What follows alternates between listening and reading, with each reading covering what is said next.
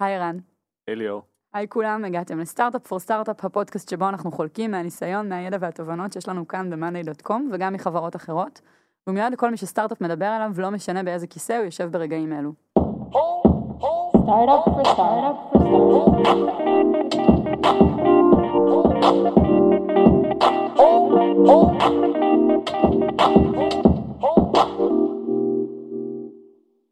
סטארט-אפ 95% מהסטארט-אפים שקמים נכשלים.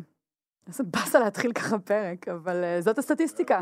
ומאחורי הסטטיסטיקה יש בסופו של דבר מאות יזמים ויזמות שמקימים חברה, מתוך אמונה ומתוך התלהבות, ובאיזשהו שלב נאלצים להכיר בעובדה שזה לא הולך לקרות.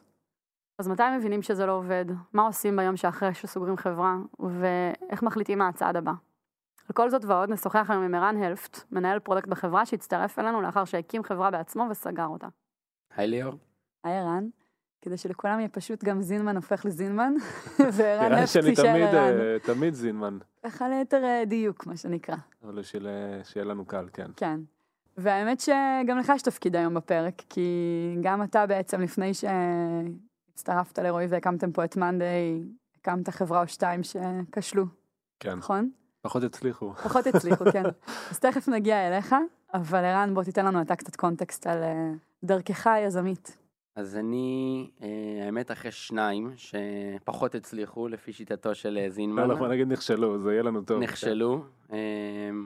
אחד היה ממש אחרי שהשתחררתי מקבע, הקמתי סטארט-אפ, ממש לא היה מושג מה אנחנו עושים, ואני קצת מקצר פה, רצנו עליו בערך שנה ומשהו וסגרנו אותו. והשני, שהוא בעצם היותר משמעותי, שסגרתי אותו ממש לפני שהצטרפתי למונדי, אז בעצם 2.5 רצנו סטארט-אפ בעולם של VR ו-AR, עולם שאני לא יודע אם אפשר להגיד שהוא קורה נכון להיום, אבל אנחנו היינו בתוכו. גייסנו כסף, עובדים, ויום אחד בעיר החלטנו לסגור אותו. אני מניח שנרחיב על זה ממש בעוד רגע. כן. זהו, אחרי זה הצטרפתי למונדי כפרודקט מנג'ר, אני פה כבר חצי שנה בערך. אז באמת בואו נלך שנייה אחורה למיזם הראשון שלך, נבין שנייה בכלל, למה החלטת להיות יזם? זו שאלה מעניינת ממש. סיימתי קבע, טסתי לחול, התרשום ללימודים, המסלול הכי קלאסי בעולם. וכשחזרתי, החלטתי שאני לא מעניינתי ללמוד, אני רוצה להקים מיזם. וכדי גם כשאני מנתח את זה לאחור, וגם נראה לי ידעתי את זה די טוב באותה תקופה. הדבר שהכי דיבר על זה שרציתי, זה יכולת לבטא את עצמי בצורה מאוד מאוד טובה. שאני אדון לגורלי, אם אפשר לקרוא לזה ככה. באמת התחברתי עם חבר שהייתי קצין, והקמנו מיזם בתחום של סושיאל טראבלינג, הכי קורני בעולם, אני כזה ברטרו... סושיאל וטראבלינג ביחד נשמע מבטיח. ממש, כן. קצת מתבייש להגיד את זה נכון להיום, אבל זה מה שעשינו אז. מתי זה היה? לפני כמה זמן? וואה, כמעט 5 שנים, איפשהו שמה.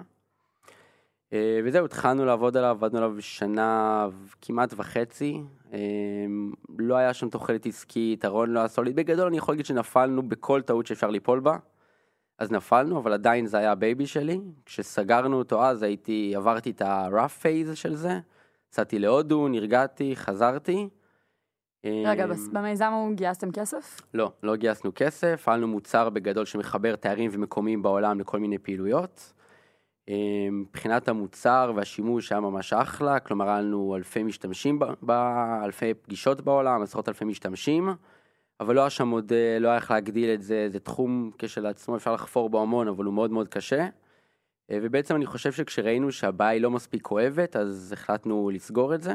ניסיתם לגייס כסף? ניסינו לגייס כסף הרבה זמן, B2C שוק קשה בארץ, ממש. סושיאל טראבלינג בכלל זה עולם שעוד לא פוצח כמעט על ידי אף אחד. בדיעבד לא הייתי דורך בו פשוט, אבל... זהו, אגב, אפרופו בדיעבד, נשמע עכשיו שאתה מדבר ומאוד ברור לך למה סגרתם. כן. אבל אם אני לוקחת לך 5 שנים אחורה, זה גם היה כזה בהיר שלא צריך להמשיך או ש... אז אני יכול להגיד שבהתחלה סימנים היו מאוד מאוד מאוד מאוד חיוביים, לפחות איך שאנחנו ראינו את זה, כלומר התחלנו עם ממש קבוצה בפייסבוק, בצורה הכי פשוטה שיש, עוד לא היה מוצר, לא היה כלום, וכל מי שנכנס לקבוצה, היינו אומרים לו, הוא אומר, אני טס לברלין, ומחפש, לא יודע, ללכת לפסטיבל ג'אז, והיינו מחברים לו אנשים מברלין, ועוד אנשים מלונדון נגיד, ויוצרים את המפגש הזה, בתוך חודשיים כבר היינו באוויר, עם מאות מפגשים ואלפי יוזרים, והדבר הזה גדל וגדל וגדל. הקמנו על זה פלטפורמת ווב, ועל פניו הכל היה נראה 10, ואז כשהתחלנו טיפה לחפור במפגשים האלה, מה קרה בהם, מי הגיע אליהם, האם היו עושים את זה עוד פעם, אם יש שם אולי איזה מודל כלכלי שמתחבא, ראינו שכל המודל שלה, למה נפגשים, כל האינסנטיבים מאוד מאוד שונים ממה שחשבנו. כלומר, אנחנו חשבנו שעצם זה שאני מישראל והוא מברלין והיא מפריז, זה good enough לייצר מפגש, כי הוא מעניין והוא תרבותי וכן הלאה. והאינסנטיבים בכלל לא היו שם. הסיבה למפגשים היו כי היה לזה תחום עניין משותף, סביב יזמות, או כי גבר ואישה, ואתם יכולים לדמיין משם.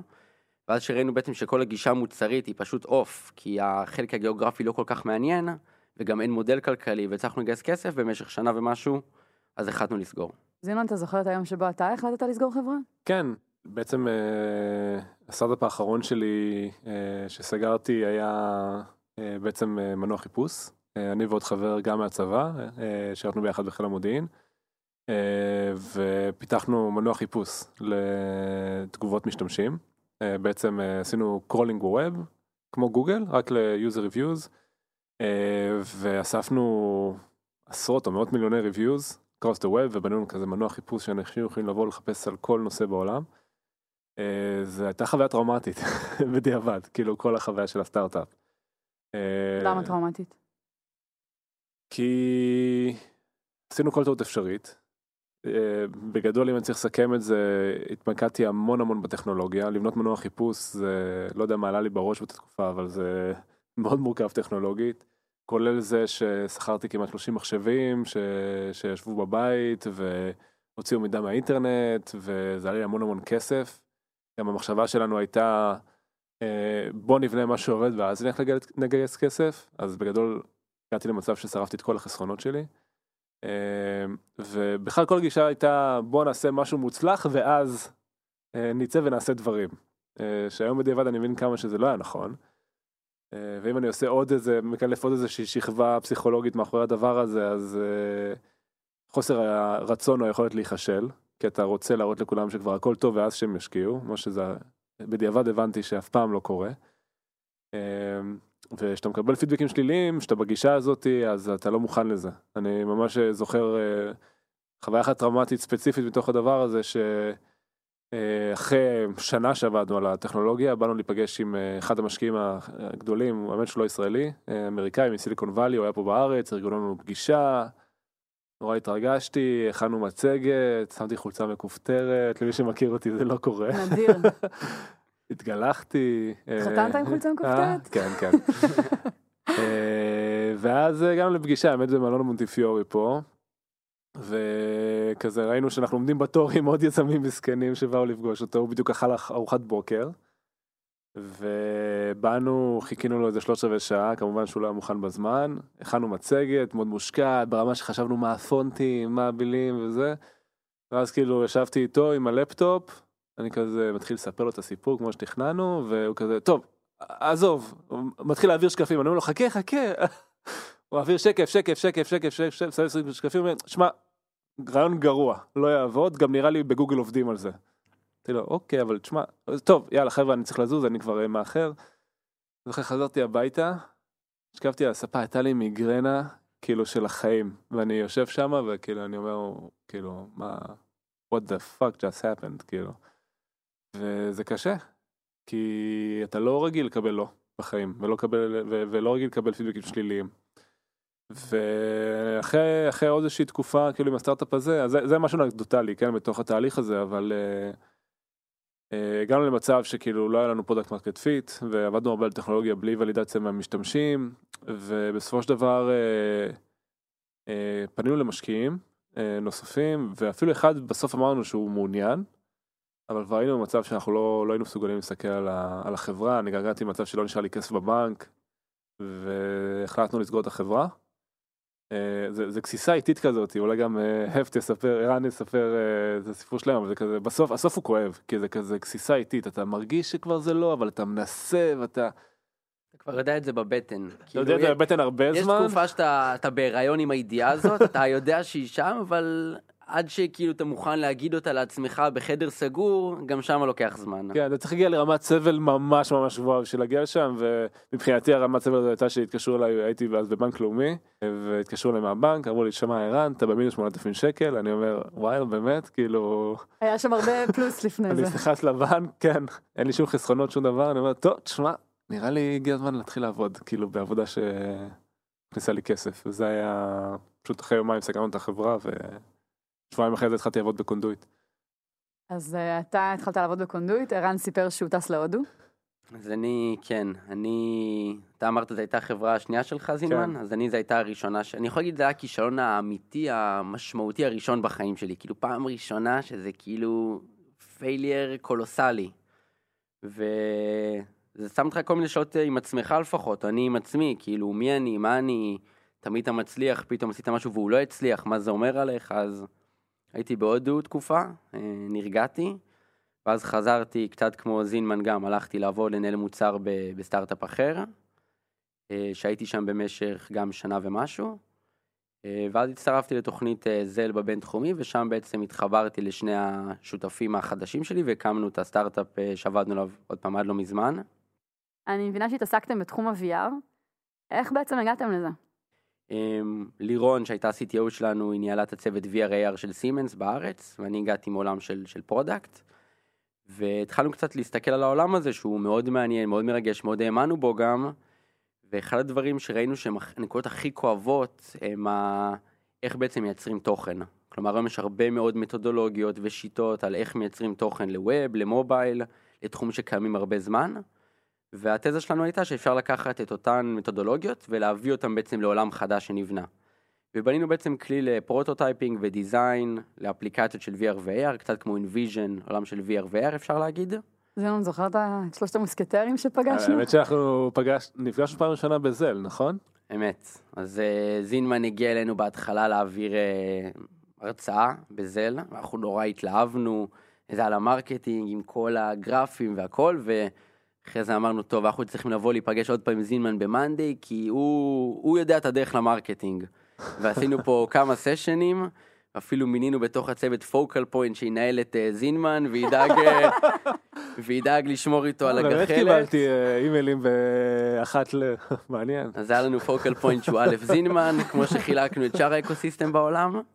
וגייסתם על החזון הזה כסף. נכון, אז עבדנו בעצם שנה ומשהו, בנינו מוצר, אני יכול להגיד שכלקח אולי גם קצת לעומת מה שזינמן אמר, יצאנו מאוד מאוד מהר, כאילו הפעם הראשונה שהוצאנו משהו, עלנו מוצר שרץ לוקלי על המחשב של לירון, והלכנו איתו לכנסים, ונותנים לאנשים לשחק איתו בכנס, לוקלי לחלוטין, ועל הדבר הזה בנינו ובנינו, גייסנו כמה מאות אלפי דולרים, חלק משקיעים פרטיים וחלק מקרן, היה לנו משהו כמו 5-6 עובדים בסי, 5.5, אחד היה פארט-טיים, והיה לנו אחלה לקוחות, בעיקרון היה לנו צוות VR בפייסבוק, וחברות שמייצרות הרדוור, והרגשנו טוב, ולאט לאט אני יכול להגיד שאני עוד פעם הייתי הרבה מאוד קשר מול המשקיעים ומול אותם לקוחות, ואתה מרגיש... אתה גם מנכ"ל של החברה. נכון, כן. שמשהו הוא אוף, הוא לא...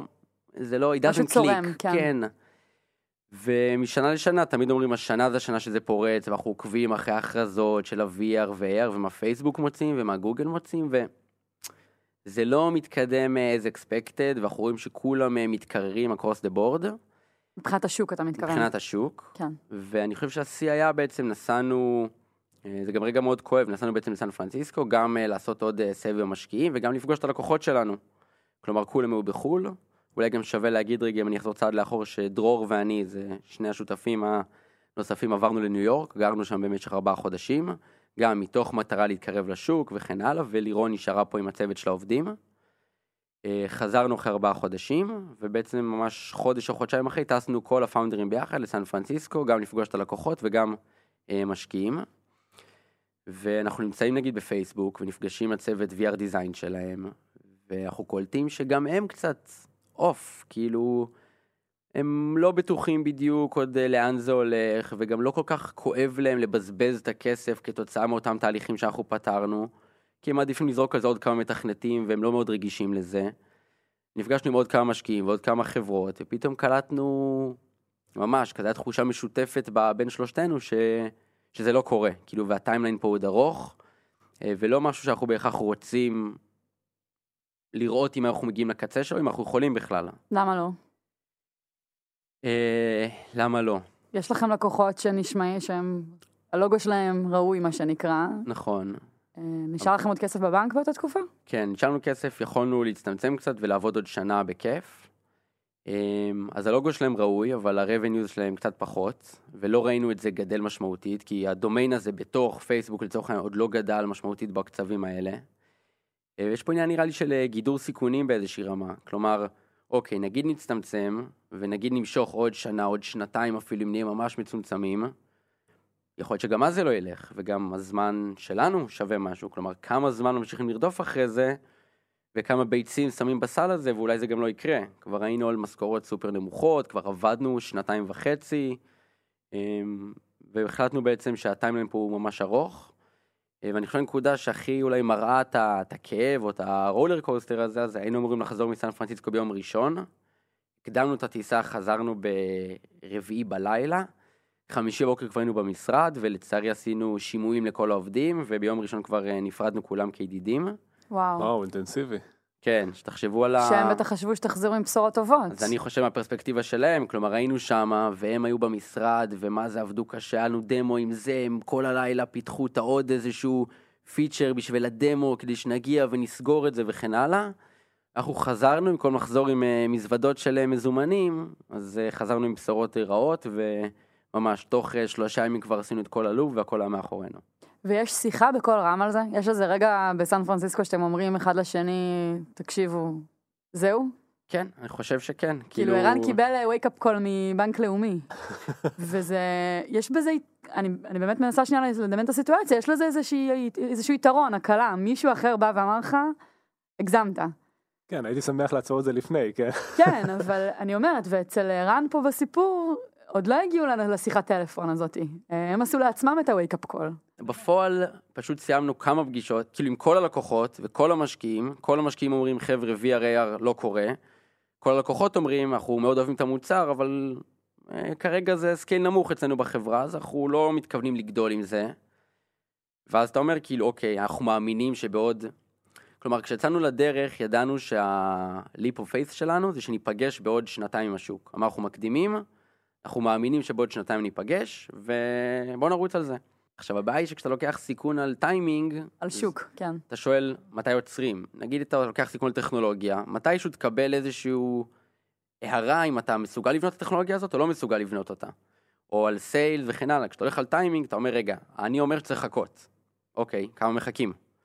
ונראה לי שכשהיינו שם, ממש ראינו את זה מכולם, וזה הימים כאילו סופר ארוכים של 5 פגישות ביום, מלקוחות למשקיעים ורצים כל היום, אז אתה אומר, טוב, אין פה אופק לכלום, אז אולי גם כדאי לעצור. וזהו, ואז קדמנו את הטיסות, וכל מה שסיפרתי קודם, אבל כן, זה קשוח ממש. והפעם שוב טסת להודו? לא, אני כבר מתורגל, אני כבר עברתי בלוף אחד, ועברתי כישלון אחד אולי יותר נכון להגיד, ולא הייתי צריך את הודו, אבל כן לקחתי איזה 1-2 חודשים בבית לעשות דיקומפרסינג, זה התקופות סופר אינטנסיביות, וקיבלתי את החופש שלי בתצורה הזאת, חלתי כל מיני דברים שנורא תמיד רציתי לעשות ולא היה לי זמן אליהם, וזהו, אחרי בערך 1-2 חודשים התחלתי לחפש מה הדבר הבא. זינון, אני חוזרת אליך. אמרת שאתה סגרת החברה, ואגב, לקונטקסט כאן, פשוט כי שמעתי את הסיפור הזה מול כל משקיע אפשרי בשנה האחרונה, זה בערך 50-60 פעם.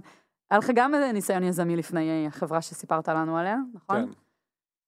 ואתה אומר, אתה אמרת שבאיזשהו שעה הצטרפת לקונדויט. כמה קונדויט הייתה גדולה באותה תקופה? היא הייתה סטארט-אפ? בוא תספר קצת.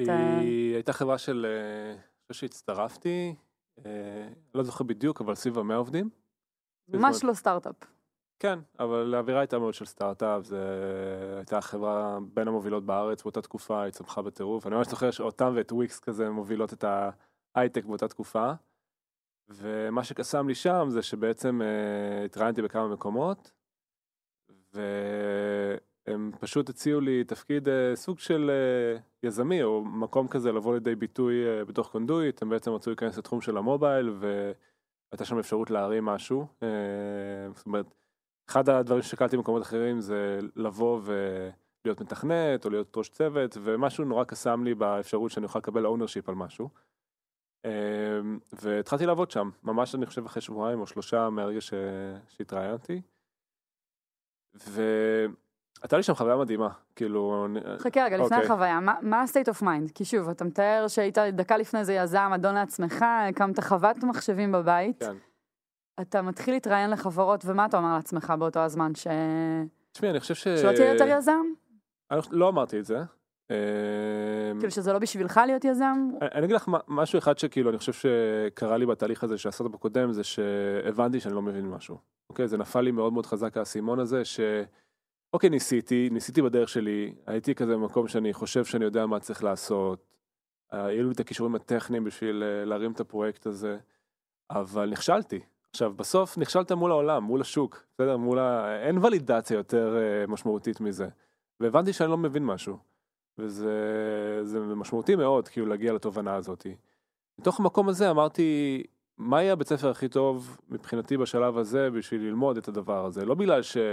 לפעמים, לא יודע, לפחות אולי אצלי בפסיכולוגיה יש כזה מקום של נכנעתי, או ויתרתי על משהו, ולא הרגשתי את זה בצד תקופה, כי הרגשתי שלא ללכת לעבוד שם, או לוותר על החוויה הזאת, יהיה לוותר על אפשרות של למידה, או על משהו שאני לא יודע מהו. וכן, גם הייתי צריך בשביל לשרוד, בשביל לקבל את המשכורת, מה זה לשרוד? כן, הייתי שורד, אבל כאילו, בשביל לעבוד, לקבל משכורת, להיכנס לאיזושהי מסגרת שתעשה לי טוב, וקיוויתי שאני אוכל ללמוד את מה שחסר לי בתוך החוויה הזאת. ובפועל? בפועל הייתה חוויה מדהימה, מדהימה מדהימה. א', החברה הייתה מדהימה, אבל האפשרות שבעצם, הקמנו שם בעצם מחלקת מובייל מאפס, אני ועוד בחור בשם הראל, ואני זוכר את הפרספקטיבה שזה פתאום נותן לך,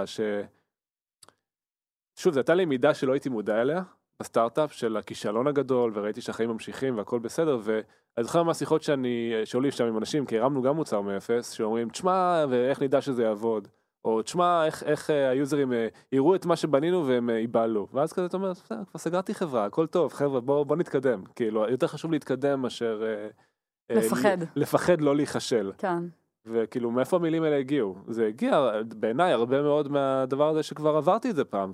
נכשלתי כישלון גדול. הנה, אני כבר לא הדבר הזה שיודע את כל התשובות, וכאילו, יש לי את הדרך הברורה להצלחה, וזה משהו נורא משחרר. אולי בדיעבד הייתי יכול ללמוד אותו בצורה יותר טובה, אבל אני למדתי אותו בדרך שאני למדתי אותו, ובעיניי זה כלי מדהים שקיבלתי מהחוויה הזאת. האמת, לא נעים לי להגיד, אבל כמעט הוציא לי את המילים מהפה. כי נגמר הדבר הזה, אני חושב שההבנה הכי חזקה שאני יצאתי את השעות פעמים מאוד, כאילו היא כמעט זהה למה שזינמן אומר, זה, יש פה משהו שאני לא יודע. כאילו אני מפספס משהו, חסר לי משהו בארגז כלים שלי, ובוא נלך נביא אותו. כאילו קצת כמו כל דבר, נכון? כאילו זאת הבעיה, בוא נלך לפתור אותה.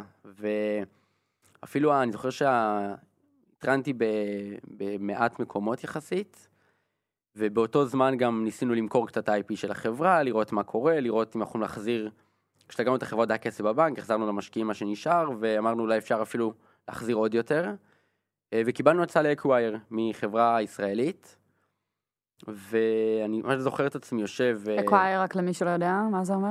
זה אומר שקונים את הצוות כצוות, בלי קשר למוצר ומה שעשינו, כלומר רוצים את האנשים, ושיבואו כצוות ושיעבדו ביחד באותה חברה, וזו הייתה הצעה מפתה, אבל הרגשתי, כלומר, שהלמידה שלי שמה היא לא תמוצא. ואני אמרתי, לא כל כך אכפת לי נכון להיום מכסף, אני ממש מאפתם ועושה אופטימיזציה לאיפה אני אלמד הכי הרבה, ולפי זה בחרתי כאילו, את החברות שאני מתראיין בהן, ושמה שאני מחפש, ככה גם הגעתי למנדי, בלי להרים למנדי יותר מדי. איך אבל, שניכם מדברים על אוקיי, אני רציתי ללמוד, איך אתה מסתכל על קונדויט, איך אתה מסתכל על מנדי, ואומר, פה יש לי הזדמנות למידה. מה, תפרקו את זה לדיטלס. א', רגע, באיזה תפקיד? אתה יודע, ציינת קודם, זינמן, שאולי היית יכול להיות מפתח, ואתה פה, ערן, בסוף עושה פרודקט. איך מגיעים לזה? מפאונדר לפרודקט, מפאונדר ל... א', אתה מבין שהכל בולשיט, כל הטייטלים האלה, פאונדר, CEO, CTO, who fucking cares, כאילו, בוא תהיה CTO שלך עם עצמך, כאילו, הטייטלים לא שווים כלום. גם CEO של חברה של 8 אנשים, בקושי טימליד במקום ממוצע, כן? כן, יש אנשים... שם דברים בפרופורציה. הייתי CTO בסטארט-אפ. אחלה, אני יכול לפתוח סטארט-אפ עם עצמי ולהיות CEO, CTO ו-Chairman of the Board ו-Mother of Dragons, כאילו, של... אז מה, אתה מבין שהכל בולשיט, כאילו, אתה יכול להיות ראש צוות בצוות שלא עושה כלום, ואתה יכול להיות מפתח ולשנות את העולם, כאילו, זה הכל בולשיט, כאילו, בטייטלים. כן, אבל דווקא מתוך הערך, איך אתה מזהה איפה אתה רוצה לפתח למידה? אז הסתכלתי כל מיני חברות, וכזה אמרתי, וואי, איך חברה גדולה, ואז אמרתי, הייתי בצבא כבר, הבנתי איך החברות האלה עובדות, הרבה ישיבות, הרבה דיונים, ולא בא לי זה, זה לא הלמידה שרציתי לחוות, כאילו, זה לא שעכשיו רציתי להעביר זמן איפשהו.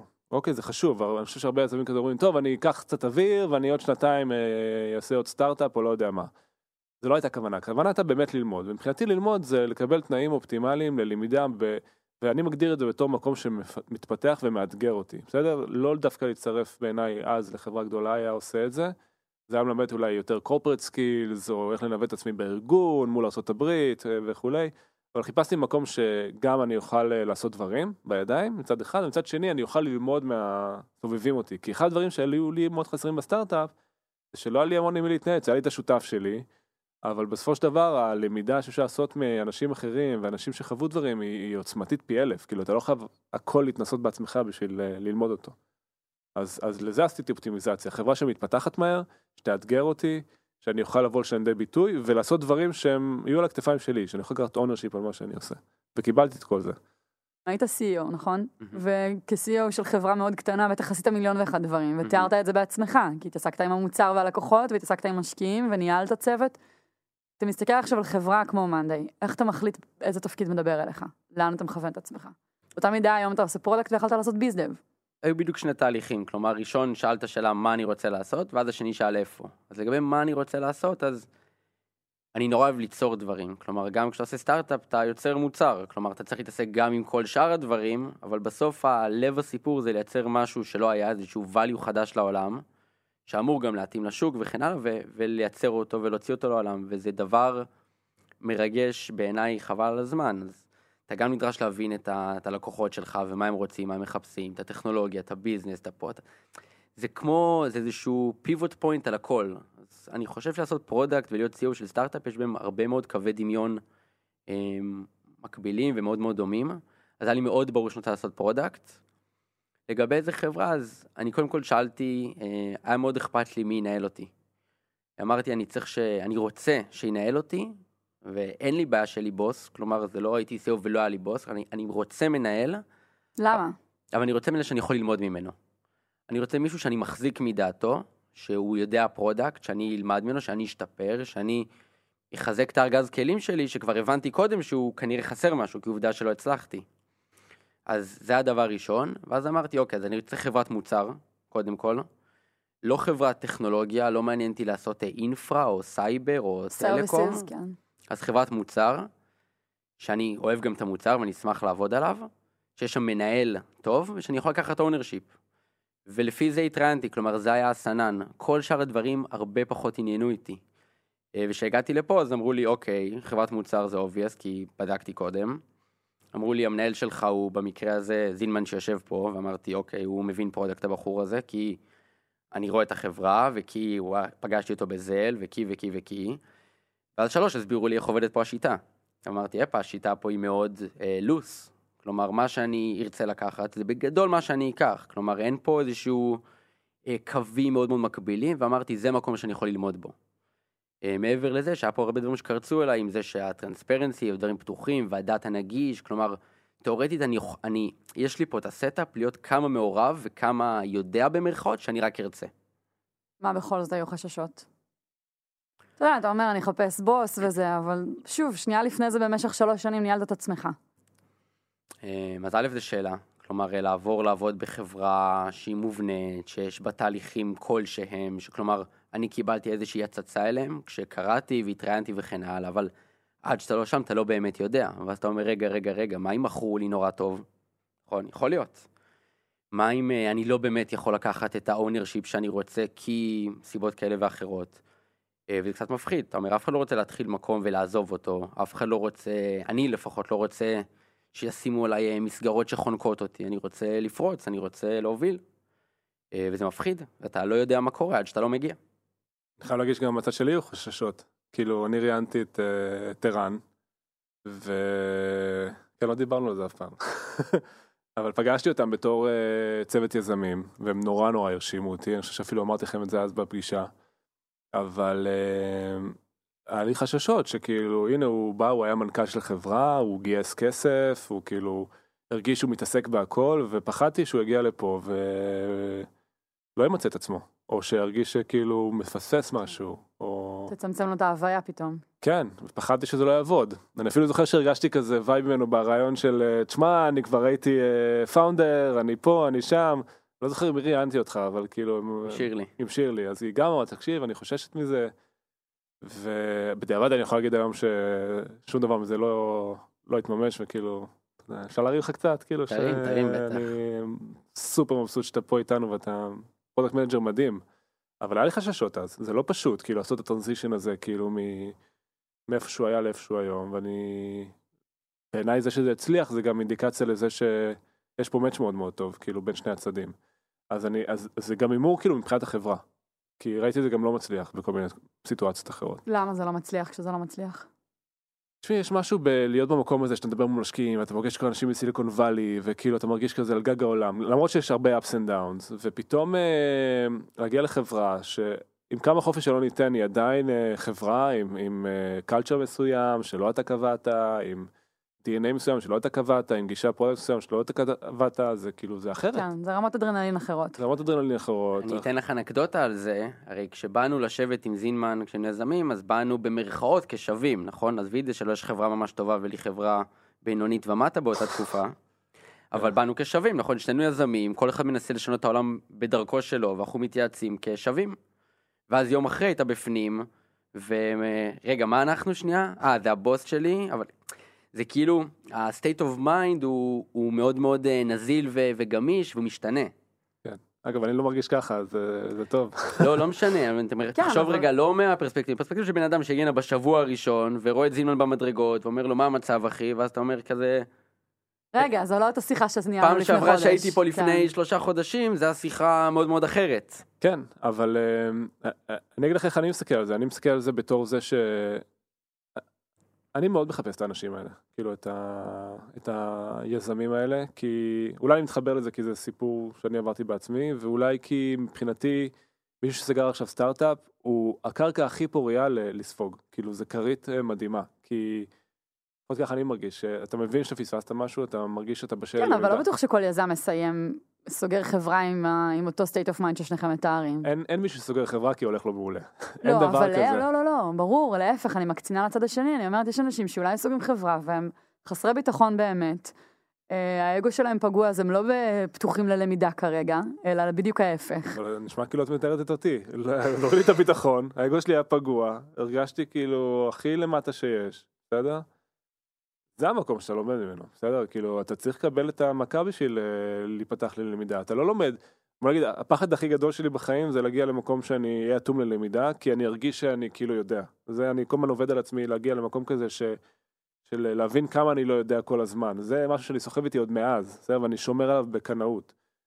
זה המקום שאתה לומד ממנו. כאילו, המקום הזה שאתה מרגיש הכי למטה שיש. נראה לי שליאור כאילו שואלת, ואני יכול, גם ראיתי כאלה, כאילו הרבה, שאתה אומר, זה לא הצליח, זה עובדה. האם זה בגללי או בגלל העולם, נכון? קרה לי, עשו לי, אכלו לי, שתו לי. האם אתה לוקח אחריות על הכישלון או שאתה מאשים האשמות? ויש גם כאלה. בוא נגיד, אם היית אומר את זה ברעיון, כנראה שלא היינו מתקדמים ביחד, כי אז, יש גם יזמים שאני פוגש שמאשים את כולם, את השוק, את הסיטואציה, צריך לקחת אחריות, אחרת זה לא יכול לעבוד, כאילו, וברגע שיזם לוקח אחריות, ובעיניי כאילו חברה נסגרת רק בגלל יזמים, אף אחד לא מכריח אותך לסגור חברה, רק ההחלטה שלך, אז אתה מגיע להבנה שכאילו אתה יכול ללמוד במקום הזה.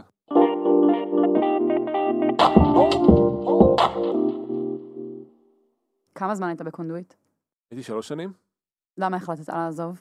החלטתי לעזוב כי, וזה מה שאני מאוד מאמין בו, שהרגשתי שכבר אני הפסקתי להתפתח, כאילו התחלנו שם אני והראל בתור צמד, מי זה הראל? הראל הוא בעצם גם היה לו סטארט-אפ, באותה תקופה, הוא הצטרף לקונדוט בתור יועץ, והוא בעצם הוביל את המוביל ביזנס יוניט בקונדוט, ואני הייתי אחראי על הטכנולוגיה, והתחלנו את זה, שנינו היינו כזה, אני בדיוק הצטרפתי לחברה, הוא כזה היה יועץ, והרמנו את זה מאפס, כאילו הגענו לבשיא ל100 עובדים, רק בביזנס יונט הזה, והיה לנו הכנסות של $100,000, כמובן שזה קצת יותר קל, כאילו היינו צריכים לגייס כסף, כאילו קונדויט ממנע את זה, והיא חשבה אסטרטגית, כאילו איך לפתוח עוד חזיתות מוצר, וזה היה מדהים, זה היה באמת פריבילגיה להיות במקום הזה, ואחרי 3 שנים הרגשתי שאנחנו קצת תקועים במקום, ושאני מפסיק להתפתח, והיו דברים שלא תלויים בי בשביל להתקדם. רגע, אני חייבת רגע לעצור על הטרמינולוגיה, זה נורא מעניין,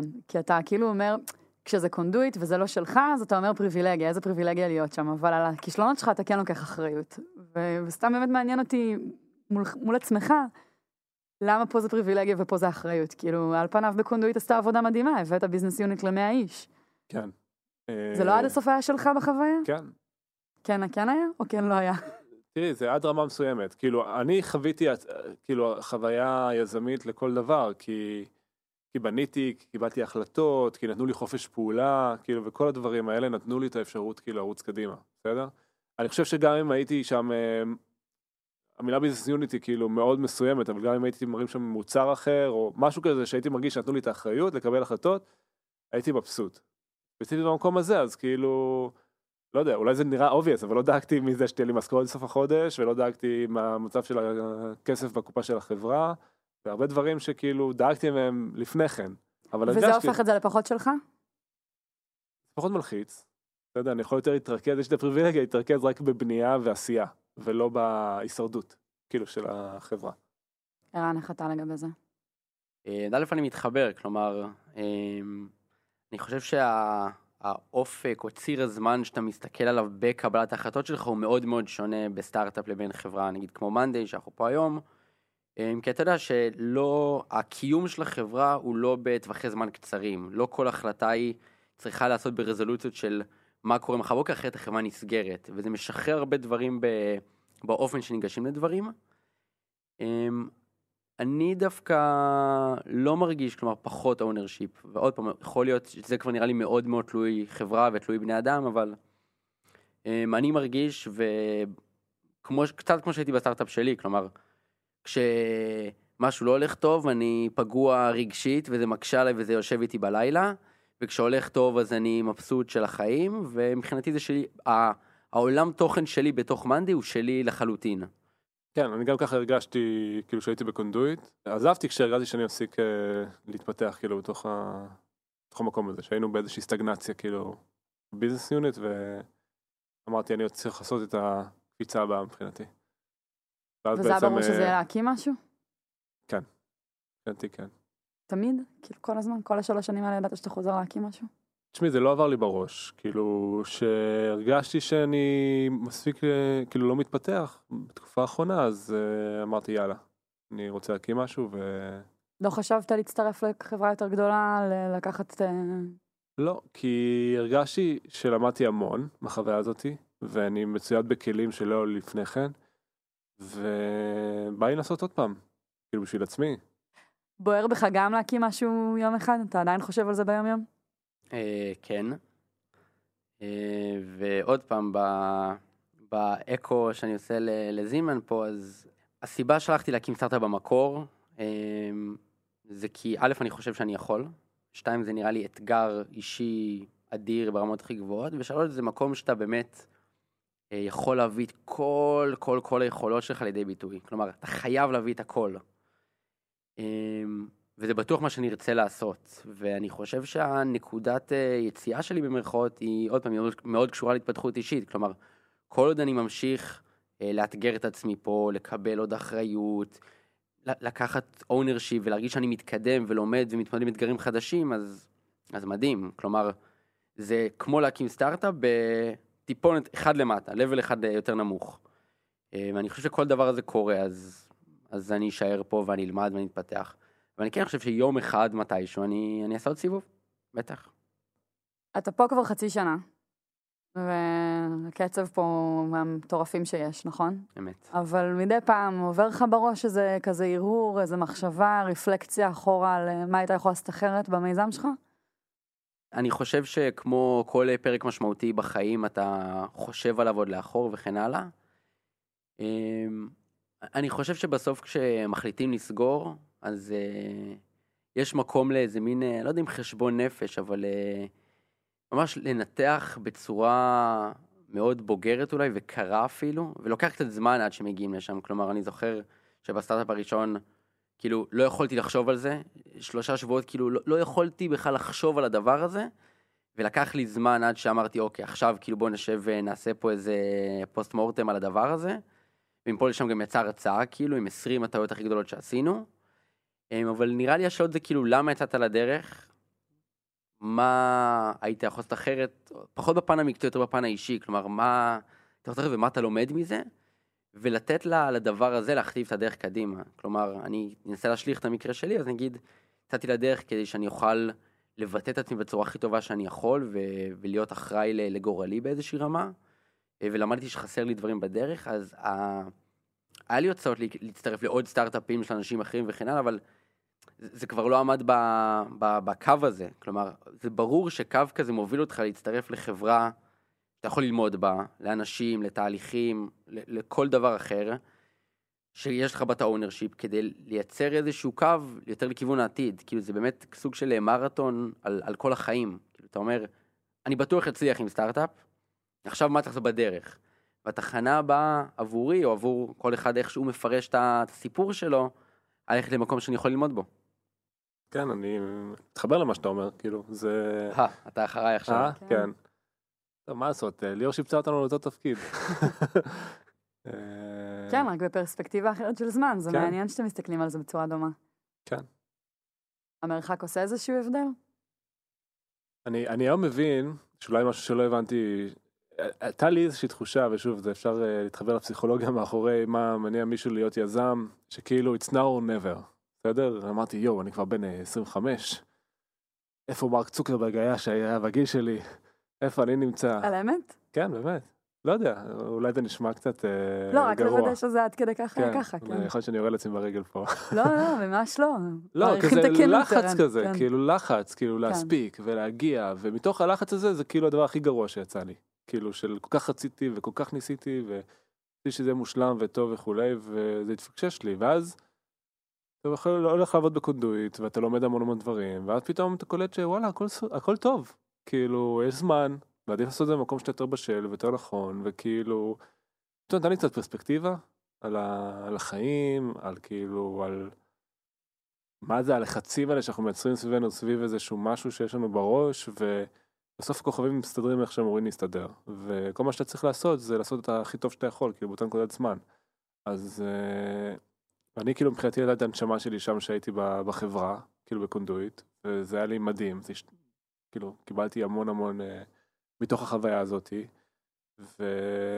והיום אני גם מסתכל על זה בצורה כזאת, שכאילו, אני עכשיו גם בחוויה, ויש לה צעדים טובים ופחות טובים, וקשיים, והרבה ups and downs, וכאילו, אני אומר, וואלה, הכל טוב, כאילו, זה עוד שלב במסע הזה, זה נתן לי, יותר מהכל, המון פרספקטיבה על כל התהליך הזה. אני חושב שאולי תגיד אחרת, זה מייצר איזה מין thick skin כזה, כאילו, לא יודע, אני אחרי שמשקיעים זרקו אותי מהדלת 40 פעם, אז פתאום יש דברים שכבר לא כזה הפריעו לי יותר. כאילו אמרתי, טוב, זה בקטנה, כאילו, כבר נפגעתי במרכאות הרבה פעמים, שהיום כבר אין לי בעיה לשמוע ביקורת. כן, אין ספק שזה בונה חוסן. אני מחבק את הכישלון, אני אומר פה לאנשים בחברה, אני רוצה שתיחשלו, תקשיבו, זה הדבר הכי טוב שקרה לי, כאילו. אני הייתי רגיל להצליח בהרבה דברים, ופתאום אני רואה שוואלה, גם ניחשל זה טוב, ויותר מזה, אתה לומד מזה, כאילו, גם המון, אז, כאילו, מבחינתי, זה משהו מדהים, ואז פתאום אתה רואה שאותו משקיע, שנחזור אחורה לפני 6 שנים, הביא את הסליידים, לא הוא יגדיר, אני אומר, הוא בתור דוגמה, אבל זה X, אותך, או את היכולות שלך, או לא משנה מה, אלא רק אתה את עצמך, וכאילו, וחלק מהעניין זה להיחשל וליפול ולקום, זה כאילו נשמע קלישה, אבל זה באמת נורא חזק, כאילו הסיפור הזה של לחטוף איזה מכה, כאילו, ולאט לאט אתה לומד שזה לא באמת כזה נורא, כאילו. נראה לי מישהו עכשיו הקים חברה ולא הולך לו. מה בנקודת זמן הזאת היית מייעץ לו לעשות? טיפ אולי הכי טוב שאני יכול לתת אל מול האי הצלחה, זה לנסות להיות הכי כנה עם עצמך שאתה יכול בעולם. כאילו, חושב שלכל אחד באופן כללי, זה גם לא קשור רק לסטארט-אפים, יש את הסט הסגור של הדברים האלה, שהוא לא היה מעיז להגיד אותם בכל רם בחדר סגור לבד. כי זה עושה אותם נורא אמיתיים.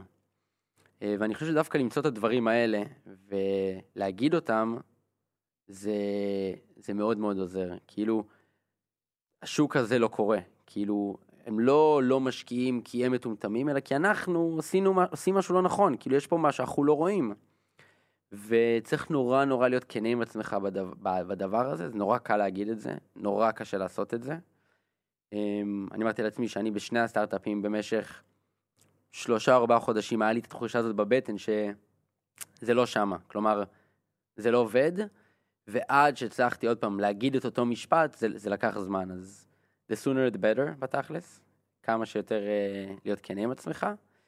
ואחר כך להפיק מזה את הלקחים, גם כן בצורה כנה. כלומר, העולם לא עשה לך כלום. זה איך שאתה הגבת לעולם, בכל דבר, בכל החלטה שלא לקחת, זה איך שאתה הגבת לעולם. כאילו, לא יודע, השוק לא קרה, יכולת לעשות פיבוט החוצה מהשוק, המוצר לא יצא, יכולת לשנות אותו. זה נכון לכל דבר. זה נראה לי שני הדברים הכי חזקים שאני יכול לנסות להעביר מהחוויה שלי. טיפ שלי היחידי זה שלסגור סטארט-אפ זה לא כישלון, זה חלק מהדרך. וחשוב מתוך הסיטואציה הזאת להבין מה לא הבנת, ולהבין איפה תוכל לקבל את מקסימום הלמידה. מעין, הטיפ שלך הוא בעצם, כאילו הטיפ שלך הוא מה שמאפשר לזה לא להיות כישלון. אתה מבין מה אני אומרת? כן. כי רק אם, כמו ששניכם אומרים, רק אם אתה עושה את הלמידה הזאת, אתה יכול להגדיר, לתייק את הדבר הזה בראש כמשהו שהוא לא כישלון. כישלון בראש שלי נתפס כאיזה dead end, ואם אתה רוצה שזה לא יהיה dead end, אלא איזה דרך לטובת, שאתה ממנף אותה לטובת משהו אחר, אתה חייב לעצור שם ובאמת להפיק מזה לקחים. לגמרי, ותקשיבי, אני לא מנסה לקדם את Monday, אבל אני חושב שנגיד... אתה לא מנסה לקדם את Monday? לא. אחי, יש לי בעיה עם זה. טוב, שאתה אומרת זה עוד ברקורד. אני חושב שכאילו, לי היה מאוד חשוב לייצר פה סביבה, כאילו שאנשים יכולים לקחת אונושי ולבוא לידי ביטוי, יש עוד חברות כמונו בשוק שאפשר למצוא את הדברים האלה, מה שלא הייתי ממליץ, זה דווקא ללכת לכל מיני חברות ענק כאלה, שבהם קצת מה אני אסייג את זה, אפילו את זה, יכול להיות שלמישהו זה הלמידה שהוא צריך לעבור, וזה מה שהיה חסר לו. לי אישית מה שהיה חסר זה קראת אונרשיפ וסביבה תומכת, ובעצם ללמוד מאנשים אחרים, אבל שעדיין לי את החופש לקבל החלטות ולקחת אונרשיפ, היה לי חשוב מאוד שבחברה שלנו יהיה את הסיטואציות האלה, אבל יש עוד חברות שיש את הסיטואציות האלה, ואני חושב שזה מה שאמור להנחות אותך, שאתה סוגר סטארט-אפ, לחפש את הסביבה הכי מתאימה לך בשביל להתפתח. ערן, תודה שהצטרפת אלינו. תודה לכם. תודה זינמן. תודה ליאור. תודה שהאזנתם.